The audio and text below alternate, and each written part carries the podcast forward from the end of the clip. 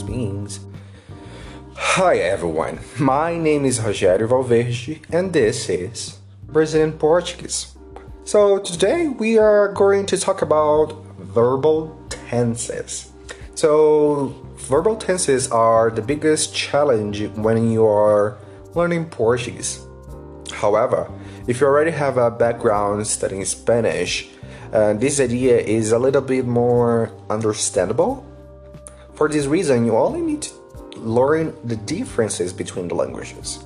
But otherwise, if you don't have any idea what verbal tense, verbal tense means, you need to understand three goals. The first one is verbs are connected to the person and receive writing variations based on them. Number two, verbs are also influenced by the time when they happen. And also, number three, verbs are divided by regular and irregular variations. So when when a person execute an action, you refer to it using a pronoun. For example, she writes very well. In this case, she is the person in the case. On the other hand, the verb to write, it is tensed for writes. Because in English, a verb in infinitive receives the word to plus the name of the verb. However, once, to, once that you relate the word to write with she, in this situation happens, uh, it is necessary actually to add the letter S, creating she likes. To summarize, this is the key to understand why you need to study the verbal tense a lot when you are learning any language.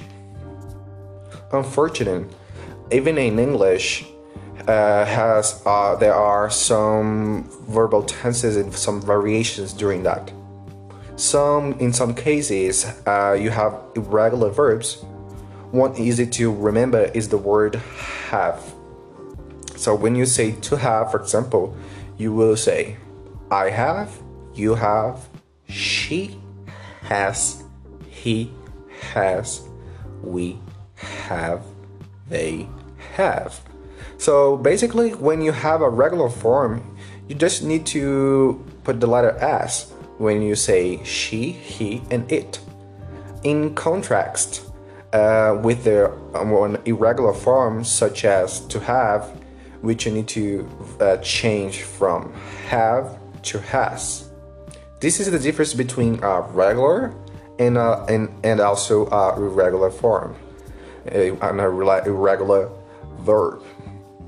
Likewise, uh, what happens in, in, English are verbal tenses in regulars and form, in regular forms in Portuguese. This is one of the things that you must spend more time studying because it's present in every sentence. Anyway, first it's necessary to understand the group of tenses relating to pronouns. So, in English, you say the same way that you say I, uh, you could not say for you. For example, let's take the verb and the verb to be. So when you say I, you need to say am. But when you say you, you say you are. Uh, when you say when you say she, he, and and it, you need to say is. For example, these are groups of tense in English. In Portuguese, we have uh, basically four groups in spoken Portuguese, Brazilian Portuguese. So always you need to uh, change the verb, uh, the verb for I in a different way. But you, she, and he and it, uh, you change in the same way as always. We have a specific group, and they and you again have a different group. So when you say I in Portuguese, you say eu.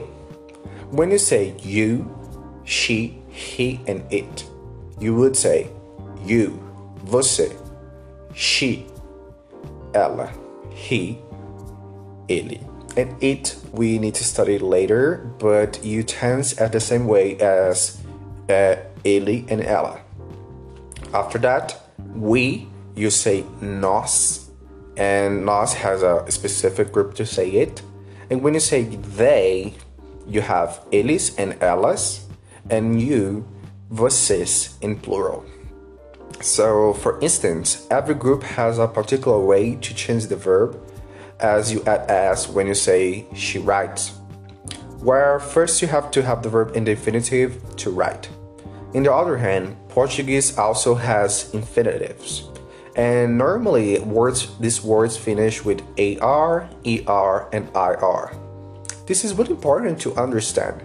These finals are replaced differently depending on the verbal time.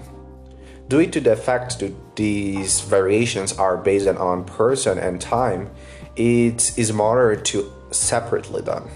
To demonstrate that, let us learn the, pre- the present verbal tenses for the three groups AR, ER, and IR. So let me take, for example, the word, uh, let us see, the word amar. So the word amar, which means to love, finish in AR. So you drop these three, uh, these last two letters, uh, and you add O when you want to say the word amar for I in the present. So in this case, amar became amo. So in this case, you would say eu amo. Eu amo. So when you want to say you love, you change, you drop the AR and you put only A. So in this case will be você ama. Você ama. So você change in the same way as ele and ela and this you would say você ama, você ou ele ama, ela ama. So the verb will, re- will receive this verbal tense, this variation when you are, you are saying a, a sentence. So after that, you complete to say the sentence normally, but you need to put this variation uh, when you are learning how to say the word. So você ama lasagna. You love lasagna. But if you want to say I love lasagna, you must say eu amo. Eu amo lasagna. So this will create the verbal tense, which is really important to understand what person said that and also when this person say that. Because if you say, for example, in the past, you're gonna drop the AR and put EI. Eu amei. Eu amei. So I love it. The lasagna, for example. So um, I love it to study with you. So you, if you say I love it, the situation already finished. So you drop the AR and put A in the final, and you create the verbal variation on the past. Eu amei. So if you say, for example, eu amo, in this case, when you say eu amo, keep in my mind as a native, when I listen to it, I, I will understand that you keep loving me and not, not, not loving me, loving the class.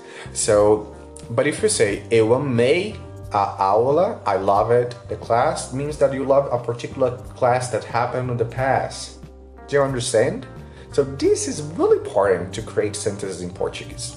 So uh, I will put here a link on the description description of this audio for you also study without me these verbal tenses. And if you have any question, you can come um, to Instagram or also book a class with me on on my on the website that I work. All of these informations are here on this on the description. But I really recommend you open the link that I put on the description for you see the whole variations that you could have and this will be really effective when you are learning Portuguese in the future. So remember, one of the most important things when you are learning is study and do everything in Portuguese is to understand the verbal tenses.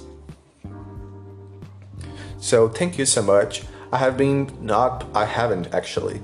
I have not uh, been here for a long time, but I want to back now because many of you guys are coming to talk with me on Instagram. So I'm really glad to it. So keep studying Portuguese, and I'm always here to help you. So thank you so much, and see you next class, next episode, actually.